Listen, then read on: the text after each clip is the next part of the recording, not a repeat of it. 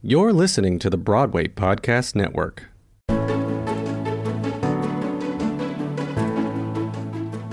Jay Binder is the man behind some of your favorite theatrical experiences. Ever attended a concert at the Encores series? Binder cast it. Enjoy Kristin Chenoweth performance? Binder helped put her on the map. From Tony winning performances to memorable ensembles, Binder Casting has assembled the actors who have given you many of your theatrical memories. Now, Jay Binder is telling the story behind finding those performers, as well as that of his own remarkable career, one that began in dinner theater and ultimately encompassed almost every major regional theater company and 11 Neil Simon plays. I'm your host, Mark Peikert, and you are listening to Jay Binder, A Life in Casting. So I I'm excited to speak to you because I think that casting directors are one of the unsung heroes of all of entertainment, and particularly in the theater world, because you guys are instrumental in creating the performances that we cherish. So I know that you started off as a dinner theater director. yes, that when I first graduated college, uh, actually in 1970, and that's when dinner theaters, you know, were all over the country, and I started directing, and that's where I had the opportunity to cast most every Neil Simon play, which put me in very good stead later on. I just, whenever I hear dinner theater, I think of Kevin Kline and Soap Dish. Yes, me too. Doing Death of a Salesman. Is that is that typical of dinner theater at the time? Uh, no, actually, it wasn't that bad. I mean, you know, they did, you know, every commercial play, you know, um, but uh, I don't think I'm, I think I'm the only person in the world that's ever directed and rewritten a play called Right Bed, Wrong Husband and gotten rave reviews in Kentucky. If you ever want a script of Right Bed, Wrong Husband, you know, call me. so, how did you make the move from director to casting director? Because that's not a typical career shift. It was by accident. Um, I opened an office in 1983 uh, because I couldn't get a job that paid me as a director. And we opened the office with a woman named Jane Jennings, uh, who left the business. But we opened a small office on 54th Street in one room in 1983.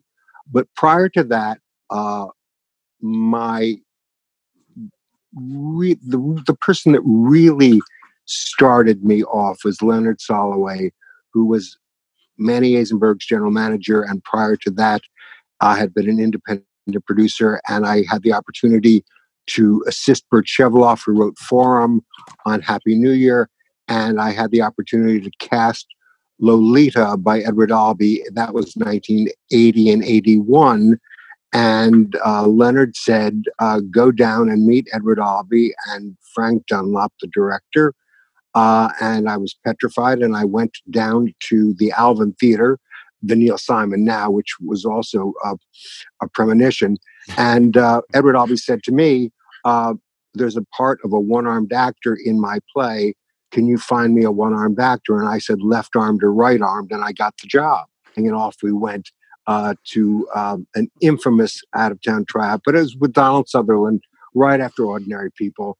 And then I opened the office in 83.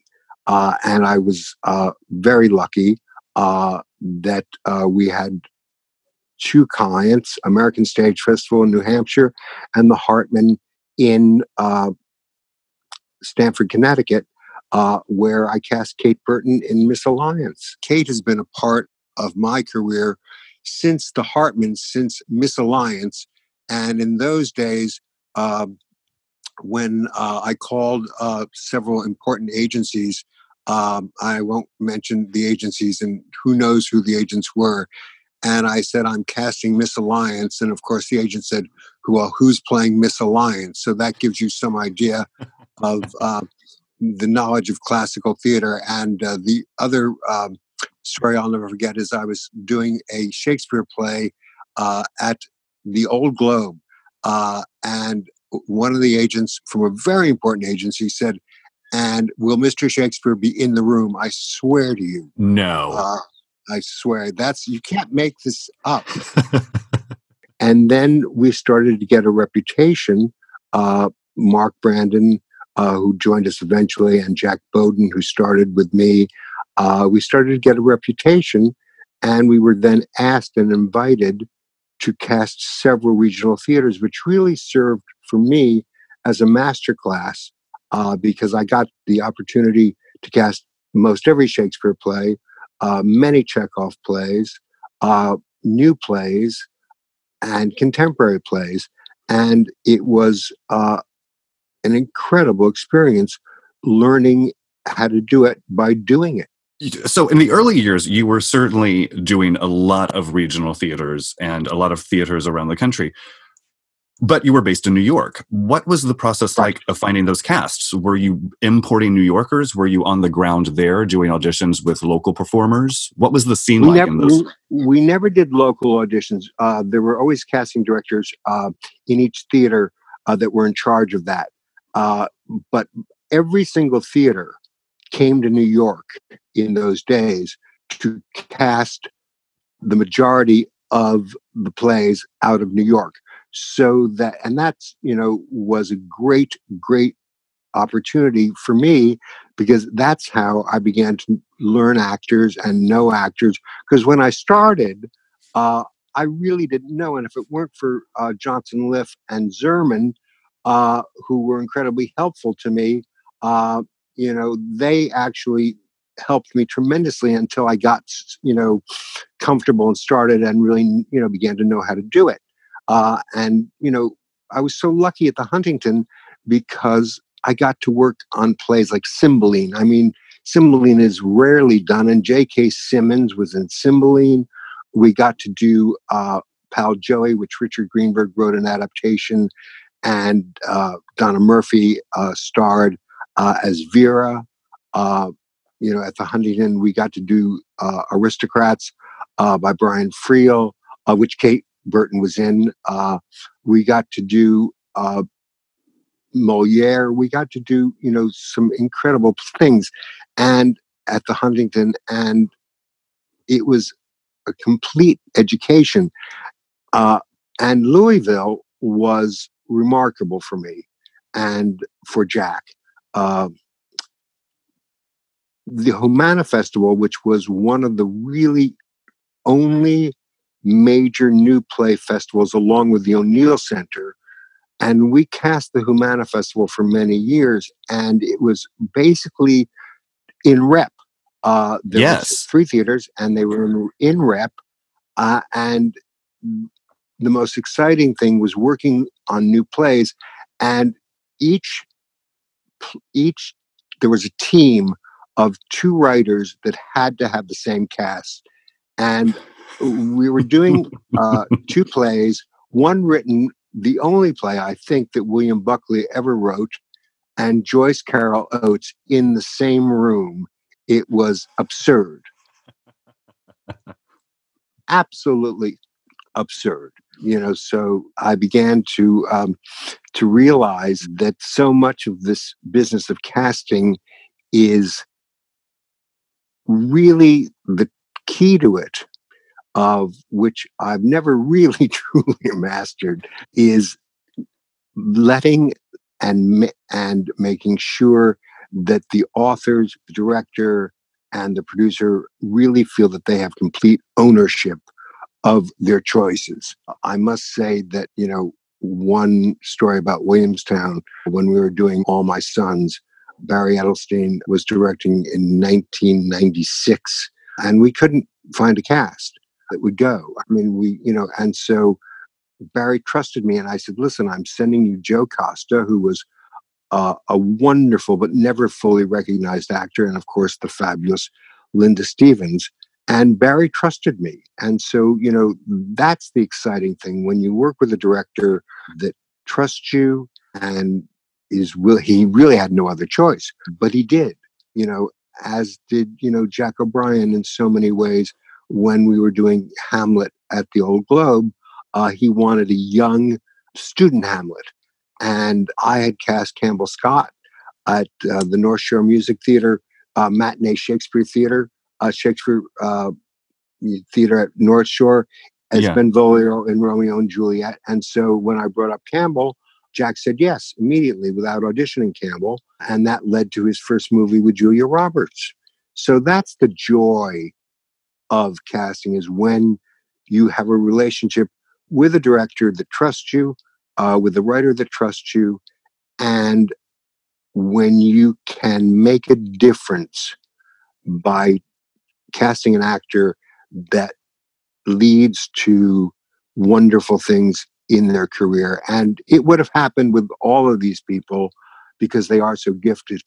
But I just happened to have the project that they were right for and the timing. Has that changed over the years? That uh, the necessity of trust, because in those days you didn't have self tapes, you didn't have something that you could very quickly show someone, so people really had to take your word for it more than ever.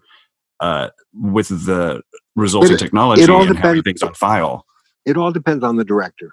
Uh, fortunately, any actor that a director doesn't know uh, that won't audition, which is a whole other topic, which I somehow uh, agree and disagree with on depending on uh, who it is.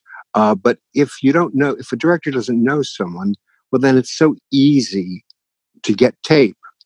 You know, uh, yeah, off, you know, off, off their websites or, or their agents have their reels, which they can send. So you know, technology has been a tremendous help, uh, and so that's very helpful to me. Uh, but it's not as exciting. Uh, you know, it really isn't. It's uh, in in the days before uh, technology. I mean, it was really about more trust, as as you say. yeah.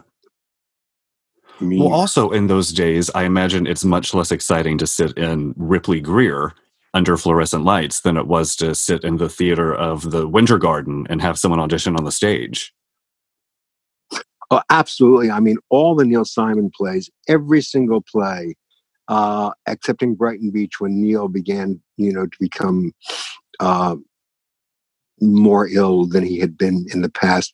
But Right. every single, every single play, we auditioned on the stage of the Broadhurst, uh, or you know, where one of Neil's plays were running, uh, and uh, that was exciting because also the difference between auditioning in a room and auditioning on a stage is completely different. I mean, what can be so wonderful in a room at Pearl uh, is completely different on a stage on Broadway, and Yeah. that's because because all plays for years uh, when it was you know not as expensive uh, were produced and cast in theaters. Manny Azenberg, of course, when you had a play running uh, at the Broadhurst or at the Neil Simon, you know, uh, and you had a play running, and you were Emmanuel Azenberg, who was before he retired one of the great and major producers working in this the- working in the American theater. You know, it was easy for Manny to call the Shuberts and say, "I'm using the theater," and it was his. You know, uh, we auditioned all of Lost in Yonkers uh, at the Broadhurst while um, Broadway Bound was still running. Uh, in fact, Lost in Yonkers was sort of, if you pick all of the plays that I had the opportunity of casting for Neil, and it was you did you did eleven Neil Simon plays with him, right? yeah, I yep, absolutely, and most of them with Gene Saks, uh, some with Jerry Zaks, some with Joe Mantello, uh, one with Joe Mantello, one with John Rando, uh, but uh, the combination of Gene Saks and Neil and Manny Azenberg uh, was a magical combination. In fact, uh, when I was first asked by Manny uh, to work on rumors, uh, he called me and he said, Listen, call Neil Simon, call Gene Saks, and if they like you, you can do this p- play. So I just, I was a nervous wreck and I called Neil Simon and I called Gene Saks. And I thought the best thing to do is just start working. They can't stop me. I was very nervous. I was very nervous. And it was, it was my dream. It was what I wanted so badly. I kept saying, you know, when is it going to happen? When is it going to happen? And it did. And so we got there the first day, and the first two actors came on, and they were very well known, and they weren't right. And I was saved by one of the most remarkable actresses we have working today. Christine Baranski was the third person that walked on the stage, and Neil Simon didn't fire me. Uh, and Christine Baranski was cast and was brilliant. And that was the end of that. And then. And she won the Tony. And she certainly did win the Tony. How did you know that Christine Baranski was going to be a Neil Simon performer? Well, the thing about it is, you know, I had seen her um, in the Stoppard play, uh, and I thought she was brilliant. I also knew that she was classically trained. She had played Dorine in Tartuffe. Um, you know she had she had really paid her dues in regional theater playing all sorts of roles and she was a great great actress and the and the trick to Neil Simon was to not try and be funny but to but to behave and to understand the character's behavior and it's the point it's Neil's point of view about the behavior that's funny uh, we did a reading with Marcia Gay Harden of a play that never happened. And Marcia Gay is a great actress. She called me hysterical, uh, saying, I, Jay, I can't do this. And I said, Of course you can. She said, But I'm not funny. I said, That's the best thing you can say. Just come in and be the character and let Neil do the work. And that is the trick. When we were doing Lost in Yonkers, uh, it was very difficult to cast the kids. And we spent a year casting the kids. Uh, it was as difficult casting Eugene Morris Jerome when we went to do the revival of Brighton Beach. We saw hundreds and hundreds of kids. Of course, with Lost in Yonkers, we came back to the first person I showed them, uh, which was Danny Gerard. And uh, Lost in Yonkers was very interesting because they originally offered it to Maureen Stapleton, and Maureen couldn't do it. I then had the idea of Uta Hagen, which everybody loved. And Uta Hagen clearly had no interest in doing it. And so I thought of Irene Worth. Uh, they went to London, Manny and Gene and Neil. They went to London and they met with Irene Worth, and who, by the way, is from Kentucky, but had been living in London for so long, everybody thought she was English. And, you know, they were very nervous about whether she could do a German accent. And they went through the lovely lunch, probably at Claridge's, I think, I can't remember. And finally, Gene asked her if she had any trouble doing a German accent. And she was offended. And she said, Are you asking me to audition? And they thought, Well, well, I guess that's it. I guess she's not going to do it. And so when the dessert cart arrived, she ordered dessert with a perfect German accent and uh, she did it for them and uh, that's how you know she got that role and kevin spacey funnily enough uh, was not available the day that manny and gene and neil could all be together in new york neil uh, had to go back to california and we had originally cast tony shalhoub and tony you know for whatever reasons and i understood them was doing a one man show, were preparing a one man show at ART, and he couldn't do it. He didn't want to do it, and so I wow. called everybody. I called everybody, and I said, "What about Kevin Spacey?" And Neil got on the phone, and Neil said, "Grab him." We grabbed him, and that's how that part of the cast. But the most exciting thing for me about that is Mercedes Ruehl. And mm-hmm. I had seen married to the mob and I'd seen other people's money and I knew Mercedes Ruehl was it. And Neil had an office in LA. Uh, I sent Mercedes to Neil and Mercedes read. She was exactly what Neil wanted. Neil called Gene, me, Manny, and said, fly her to New York. She flew to New York, read for Gene, and got the part. and was shooting another film while we were rehearsing. So she was Ooh. shuttling back and forth on a plane from LA to New York during most of the entire rehearsal period, which was amazing. And that's how valuable she was to the success of that play. Well, I can't think of another team similar to what you and Neil and Gene Saks had in terms of a writer, a director, and a casting director. What was your relationship with those two men like? What were the what were the powwows about casting like? There were never any powwows. Uh, as as Marsha Mason told Neil very early on in their relationship, which, which was prior to me working with Neil, Marsha said the absolute truth. The actors pick us. We don't pick the actors.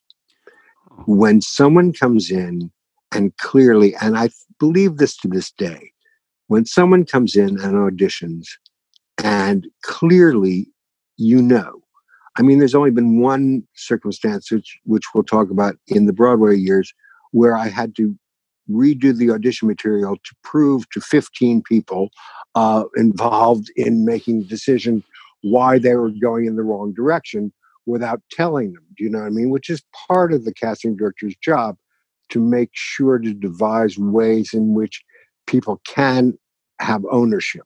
And sometimes you win and sometimes you lose. But we re- Neil and Gene and Manny and I had a very good relationship. I was always so thrilled when Neil laughed because he wasn't laughing at his own material. He was laughing at people bringing his material to life. I mean, you know, when when you have people like Nathan Lane in Laughter on the 23rd Floor being, yes. you know, the embodiment of Neil's uh, fictitious Sid Caesar, when you have Lewis Stadlen, when you have John Slattery, when you have uh, Randy Graff, when you know, when you have those people, those are great artists. And even the plays that I didn't cast, I mean, when you think of Christopher Plummer and Frances Sternhagen and Judd Hirsch and Marsha Mason and uh, were produced and cast in theaters. In the end, to speak very briefly about Brighton Beach and Broadway Bound, which was a real crime uh, that it was not received and well, it was going to be in, it was going to play in rep together, and they only opened Brighton Beach Memoirs, right? Right. And I had always wanted to open them back to back, you know, one night, but, you know, for whatever reasons, they didn't. That cast, Laurie Metcalf, Santino Fontana, Jessica Hecht, uh, Alexandra Socha. Yeah. I mean, uh, it was an amazing group of actors, an amazing group of actors.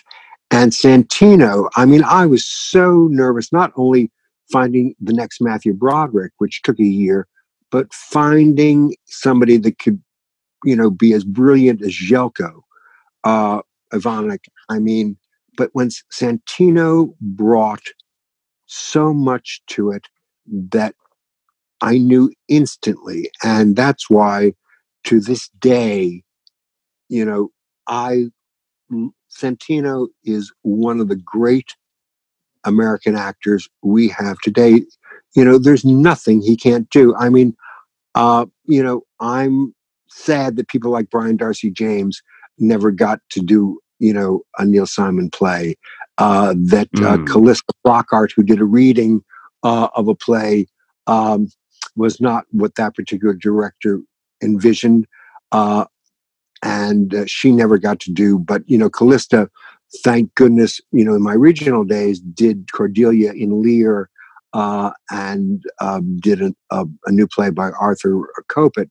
So you know, when you see an actor that you know is going to be special, uh, and when they are and are given the opportunity, that's the great reward and joy. Who, I'm curious, who were the people that you would bring in most frequently for projects during the Neil Simon years? The one person, you know, that uh, Neil fell in love with, and rightly so, uh, was Kate Burton. Uh, mm. I mean, because, you know, she created a miracle. I mean, she was cast as his as the representation of his daughter coming back uh you know to see the mother that had passed away. I mean neil you know so many of the plays were based on his history with his first marriage with joan Joining us for a little bit is Kate Burton. And Kate, you have worked with Jay from early on in both of your careers. He he worked with you a lot when he was casting regional theater, right? Correct. Yes, I um, I would say I graduated from the Yale School of Drama in 1982. So pretty much almost from the get go, I was you know Jay was bringing me in um, for shows and. Um, it he was such i mean still is a, such a huge part of my life but the truth of it is that those those first 10 years 15 years even longer uh you know we've always worked together in one in some fashion.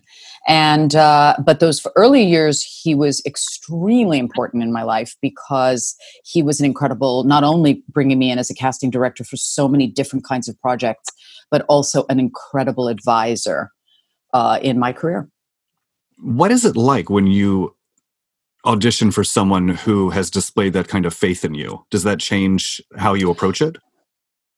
Yes, I mean, just certainly the biggest. Uh, the biggest thing for a young actor you know is the you know is, is dealing with the audition process which by the way is very different than the acting process what you have to do to get a role is very different from what you have to do to to act in the role. And when you have someone who's in your corner, like Jay is, uh, it gives you confidence. And as time goes on, um, it just it just helps you feel less nervous and because the whole notion and what i tell my students at usc is you know when you walk into an audition room the casting director and the director want you to be as great as you can be they're not looking to like catch you out. It's not a test of like oh i know you know we're going to put this person through some kind of torture. It's actually they want you to do your best and it's a really hard thing as a young actor to wrap your head around that. You you still think oh my god it's like you know i'm in the you know the firing squad is in front of me. But but what was wonderful about my relationship with jay is that he helped me to have the confidence and i developed I, I, kind of had it quite naturally because i'd grown up in show business but in truth because I'd grown up in show business, I actually needed someone like Jay in my corner even more. So many people were, were, you know, treating me like Richard Burton's daughter is walking through the door. And so he really knew me, you know. So it was it was extremely helpful. The one thing I knew Kate could do, Kate, even from the very beginning, coming right out of school, she could do anything. She could play Shakespeare, she could do Chekhov, she could do Shaw, she could do contemporary work and to be honest, you know, there are certain people as actors and as people that when you know them, you instantly fall in love. And so it was really easy when you're in love with some talent and when you're in love with somebody as a person because of the kind of person they are, and which makes them the actress or actor that they are, which is, you know, very intertwined, uh, and that's you know how our relationship has always been and still is. Mm-hmm. Yeah, I mean the other thing too is that you know I, I one of the things that as I as I have uh, entered into my uh, 62nd year, I'm, I'm I'm always really honest about my age, is that um, you know one of the things that's really I think different now is that there there's a different set of rules well, who knows what the rules are uh, especially now in this terrible time we're living through but um but but that you know when i was coming out of drama school the sort of notion of a classical theater education was what you did if you wanted to have a career in the theater um, and Whereas now it's different. It's different. It's I mean, still the great schools like you know Yale, Juilliard, NYU. Uh, I throw USC in there, Brown, MFA, UCSD in San Diego. You know, they're still trying to do that. Uh, but they also obviously have to prepare kids for film and television, which my generation really didn't need to do. I mean, we we did, of course, but we got no training in that whatsoever. So the fact that we could do Shaw and Chekhov and Neil Simon and you know Shakespeare and maybe sing a little sing a little song occasionally, as I did, um, you had to have that in your arsenal. And now now it's kind of different. And Jay just recognized those those kids, those of us who just had the the theatrical training because you know eight shows a week is is no one's idea of of an easy time. Eight shows a week is really hard and you have to have incredible stamina. And quite frankly at this tender age i only do like four to six week runs now because if if i had like a six month run on broadway oh my god i'd be in the hospital. I oh, mean you know I, it's just forget it you know. So those years you know where you're really a, a thoroughbred are so important to have incredible casting directors like Jay Binder. Well, thank you. I mean, we went through. I mean, you know, um, when we did uh, Misalliance, you know, we walked. Uh, the actors walked onto a set with more flowers. You couldn't get on it. You couldn't get off. Uh, you needed pros to know how to do that. And then, you know, the other incredible experience we had is we did Brian Friel's play Aristocrats at the Huntington, which was the Huntington ended up playing a very large part in Kate's life yes. because of Nicky Martin. And this is before Nicky Martin. This was Kate's debut. And it was a beautiful, beautiful production. And I was, and it was a beautiful cast. Everything about it was absolutely perfect. And then, you know, uh, we led to uh, Nicky and Kate asking me to do the seagull which was a great honor. And that was, you know, just a family of a mm-hmm. director, a star, and a casting director coming together to create really, you know, The Seagull is not the easiest of Chekhov plays, yes. but it was absolutely spectacular. So, you know, and then um, we just connected on Neil Simon's work. Uh, there was a very personal play called Jake's Women uh, that was, I think, the most one of the most personal plays that Neil has ever written. And mm-hmm. Kate, which I didn't know, and she'll tell you uh, that Kate's relationship with Neil goes back even further than that play. Yes. Uh, so Neil Simon uh, was a very close friend of my mother, uh, Sybil Christopher, Sybil, Sybil Burton and Sybil Christopher. And so I grew up with Neil's daughters, um, Ellen and Nancy, and I knew Neil's first wife, Joan, who passed away. And, you know, as cause, you know, as Kismet would have it, I ended up playing two versions of her, one in Jake's Women and one in London Suite. Um, well, in b- both by Neil Simon and but the Jake's Women experience uh, was extraordinary because this was right after Lost in Yonkers, uh, you know, which is definitely you know one of Neil's masterpieces, which Jay also cast.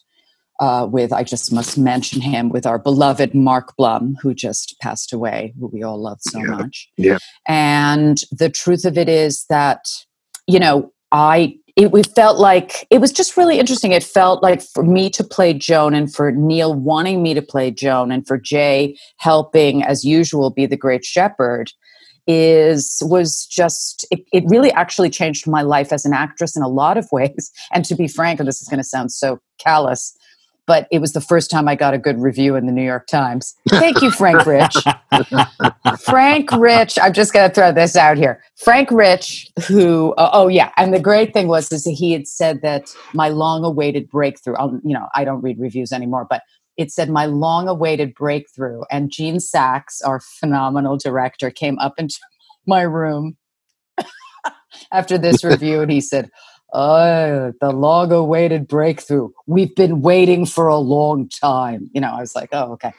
Those guys, I mean, you know, having Jay be our, our shepherd to, you know, Manny Azenberg, who is still totally with us. Uh, the beloved Gene Saks and the and the cantankerous but beloved uh, Neil Simon was uh, you know it's a theatrical experience i will never forget it'll be definitely a chapter in my memoirs um, because not only did I, I work with neil and yet again jay had shepherded me into this but also you know with some of the great actresses and of course the king of kings, Alan Alda, you know, who, and that was my longest, by the way, that was my longest Broadway run. It did not put me in the hospital because I was quite young in my 30s, but it was, uh, it was a very important experience for me. And I realized, Jay, that, I mean, and really you put me into young leading lady roles with like Hypatia Tarleton, you know, and then you moved me into sort of the grown up leading lady roles, which was uh, Aristocrats. And I mean, even though it wasn't a leading lady, it was a fantastic uh, supporting role, uh, Julie and Jake's Women. So, you know, there's, and then The Seagull, the ultimate uh, actress role. Which not only was it a family affair because Jay and Nicky Martin were so involved with it, but my own son, Morgan Ritchie, played my son. Yes. So uh, he was uh, playing Konstantin Gavrilovich. So yeah, so you know what can I say? I mean, it's like I realized when I was um, at the Huntington, I did f- uh, four play, four, five plays, four plays, five plays there. But I did when I was doing uh, the Cherry Orchard uh, uh, earlier on. Um, I went and did a talk at Boston Latin Roxbury Latin, I'm sorry. And uh, I, I thought that my life had been, you know, I had uh, become an actress and lived, grown up being an actor with the plays of Anton Chekhov. But then I realized, oh, it was the plays of Anton Chekhov, but it was also the plays of William Shakespeare, which I'd always poo pooed because of my parents, you know, Shakespearean life. Uh, but I realize also, you know, I can say it's Chekhov, Shakespeare, and Jay Binder. What can I say? well, and we both we both learned we both in the audition process we both learned a lot. Um, Neil yeah. always chose very long scenes, and preparing 17 and 18 pages was a lot. And Neil loved Kate's reading and said to her, Well, go on. And she stopped. She said, Well, can I take a minute? And she grabs me in the hall and said, I haven't read the rest of it. I said, Don't bother. You are the part. Just turn the page and keep going. And then what happened very, you know, which was, of course, um, and it's happened to me once or twice. Then Kate got a pilot and she couldn't do the play. And we are in rehearsal in California and I receive a call from her agent saying Kate hasn't gotten the pilot. And I said, okay, give me an hour. And we had been in rehearsal with, you know, a lovely young actress, you know, uh, but it wasn't Kate uh, who was born to play this part. And so this is the way Neil and Gene and Manny worked. I got Manny on the phone and I said, Kate's available. Her pilot is not happening. And within the hour, uh, we had a deal, and I'm on the phone with Kate going, uh, Kate, you're going to LA on Friday. Wow. Yeah, J.O.'s had this thing where he would call me at 7.30 on a Saturday night. And I'd be like sitting there in my kitchen about to eat dinner. He'd go, honey, you're on a plane to LA. Like, pack your bags. And I'd be like, oh my God, you know, uh, yeah. That's the way, and that's the way it works, by the way. That's the way it works. It was the situation then, and it's still the situation now. You literally, as an actor, you have, it's almost like you have to be ready, you know, to go to the hospital to have the baby. You've got to have the bag by the door, you know, two, two pairs of underwear, you know, your toiletries so that because things like that happen so quickly in this business. I guess my uh, final question before I let both of you go is Kate, aside from your personal relationship with Jay, what is different about walking into a Jay Binder casting room, audition room, rather than for another casting director? I think the thing is, I mean, look, I've I've I've worked with all all the major casting directors in New York City, and Jay is, you know, the king of kings. He has the like you feel as an actor that he gets you. He just gets you. My sister is a casting director. My mother used to be a casting director at an early point in her life. So I've been surrounded by casting directors in my life. My sister is Amy Christopher. Um, and I will say that you just feel that he's talked about you in and now knowing what I know now, I feel like he you know he's he's prepared the director to see you.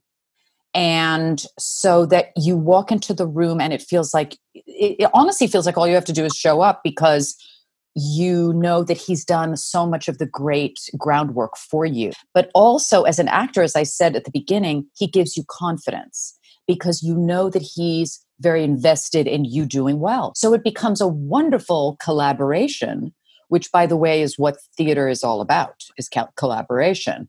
And to be honest, to have a great casting director for any director, and I've just you don't know this, Jay, but I've just started directing a little bit myself, so I'll be calling you. Uh, is uh, the th- you please, please uh, is that it is just they're worth their weight in gold because I'm you know I'm, I I you know in the professional world you have so many people to choose from, and of course you've got the agents talking, and you know so it is a magical alchemy that Jay has to be able to match the the actor with the director and then if the playwright is still living the playwright.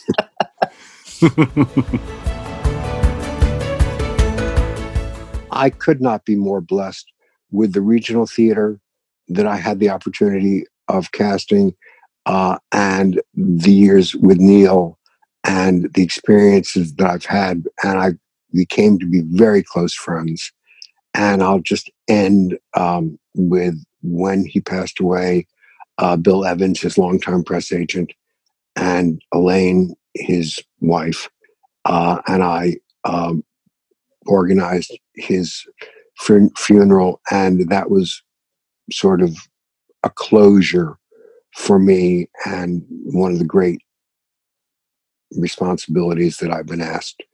And it sort of closed the chapter, although it will never be closed for me because it was the beginnings of what led to the great Broadway years and encores.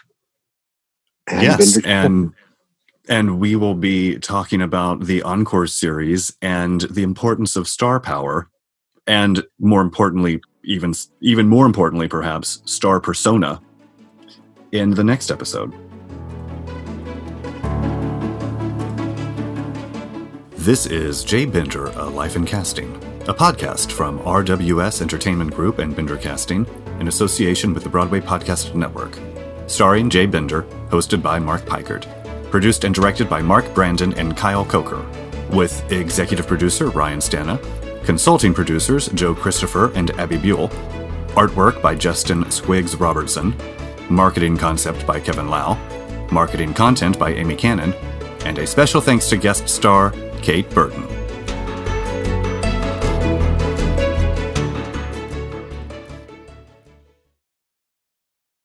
Hey, it's Leslie Odom Jr. here on the Broadway Podcast Network to tell you about the Rise Theater Directory, a program of Maestra Music.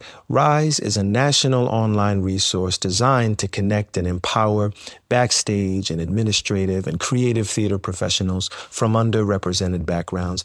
If you work or aspire to work in the theater community, this can help you find your next project. And if you hire theater professionals, search the Rise Theater Directory to find your next team. Create your profile now and get more information by visiting risetheatre.org. That's theater with an R E R I S E T H E A T R E dot org because only together we rise.